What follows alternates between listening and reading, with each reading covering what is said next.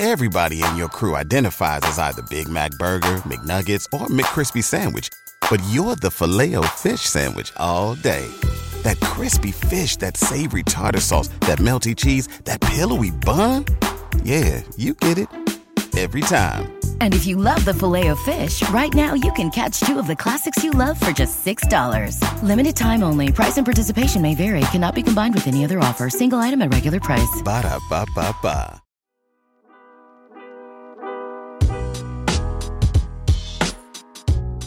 Welcome into Duval Daily, presented by GenJag.com. I'm Jordan DeLugo. Thanks so much for tuning in here on Friday, May 19th. Happy birthday to my little brother Jared.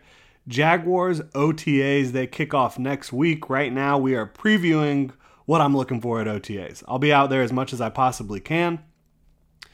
So, let's go ahead and get into it, shall we? You always want to stay healthy, right? That is the biggest thing with these off-season activities. Um, it, it's not going to be padded. It's not going to be any you know full contact, anything like that. But you still want to stay healthy, right? You've seen guys go down at these type of events in the past, both for the Jaguars and around the league. So you want to avoid the I word. That is the most important thing. Bottom line. If we didn't start with that, we'd be crazy. If we didn't next go to Trevor Lawrence and his connection with Calvin Ridley, we'd be dead wrong that is going to be critical, not just at OTAs, but throughout this summer.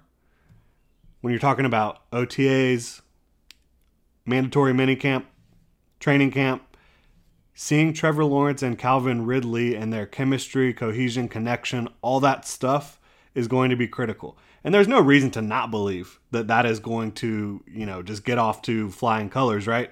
They've already been working together uh, away from the team as well as you know Trevor Lawrence working with several other guys getting together and having throwing sessions. Uh, Calvin Ridley does not appear to have any rust when it comes to his physical or athletic ability. The guy was staying in shape. The guy he's hit over 22 miles an hour according to reports and workouts.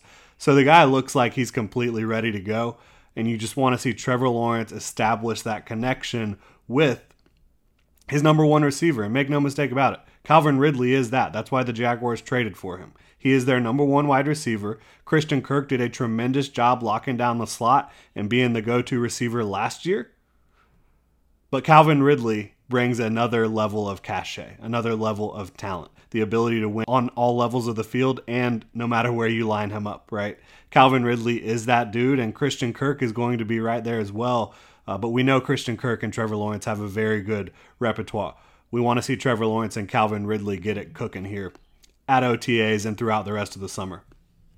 I'm also excited to see how the rookies look physically and athletically compared to the vets like Brenton Strange, Anton Harrison, Tank Bigsby, Antonio Johnson, Yasir Abdullah, even Erick Hallett, Christian Braswell. These guys, they stood out compared to the other rookies that they were on the field with in rookie minicamp. But what do they look like when the the talented vets hit the field with them? We'll see. I think last year you kind of saw a lot of the rookies fade to the back outside of Devin Lloyd and Travon Walker. Obviously, Luke Fortner. This year, I want to see what these guys look like. I, I, think that they should impress more overall from a physical standpoint than a lot of the rookies did last year. And again, Travon Walker and Devin Lloyd excluded because they did look the part as soon as they stepped on the practice field with the vets. And that's kind of an indication like Travon and Devin, they both immediately looked the part, but then you still saw some struggles during their rookie year to be expected, right? Devin was dealing with the injury, Travon was, you know, transitioning positions, but uh, that goes to show you not everything you see at OTAs is going to carry over, right? This is still an unpadded practice. It's not full go, it's not contact. So you can't draw too many uh, sweeping conclusions from these types of events, but you want to see if they look the part. I also want to see if the guys we were just talking about, Devin Lloyd and Travon Walker, where are they working on defense? Are they moving around the formation? Of course, I'm not allowed to be specific about where they are aligned during these practices, but I will do my best to convey that information uh, in, in another way. So be paying attention to what I'm saying about Devin Lloyd and Travon Walker if you're curious about where they're playing. Um, there's some interesting guys you'll see for the first time for sure. Sammis Reyes, the freak show tight end, according to relative athletic score by Kent Lee Platt, the most athletic tight end of all time, size adjusted athletic tight end of all time, the most athletic.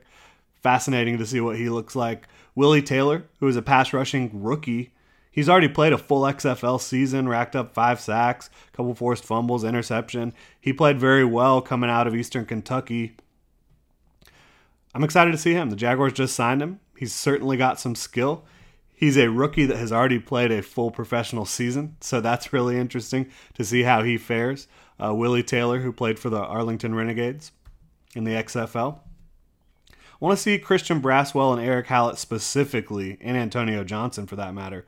Braswell and Hallett more at nickel, Johnson more playing safety. Do they make any plays on the ball? And how do they look compared to the rookies in the secondary last year when you talk about Buster Brown and Gregory Junior? I don't think either of those guys really stood out after rookie minicamp for the most part. Can Hallett and Braswell and Johnson make a little bit more of an impression as we move through the summer? I'll be watching for that for sure. Can Kevin Austin continue to perform well? Uh, he was at rookie minicamp last week or whenever that was, a couple weeks ago. He didn't drop anything. His hands looked clean. This is a guy that's always had the athleticism to get the job done at the NFL level. The hands were a work in progress getting to Jacksonville last year out of Notre Dame. They looked a lot better uh, over the two days of rookie minicamp. Can that continue?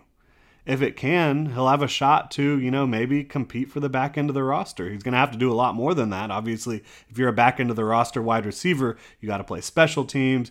You got to be able to do the dirty work. And we know Tim Jones can do that really well. We know the Jaguars like Tim Jones.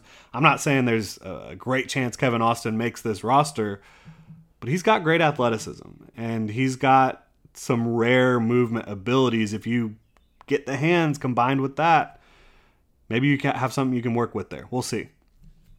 What's left guard look like? You know, Ben Bartch not going to be out there.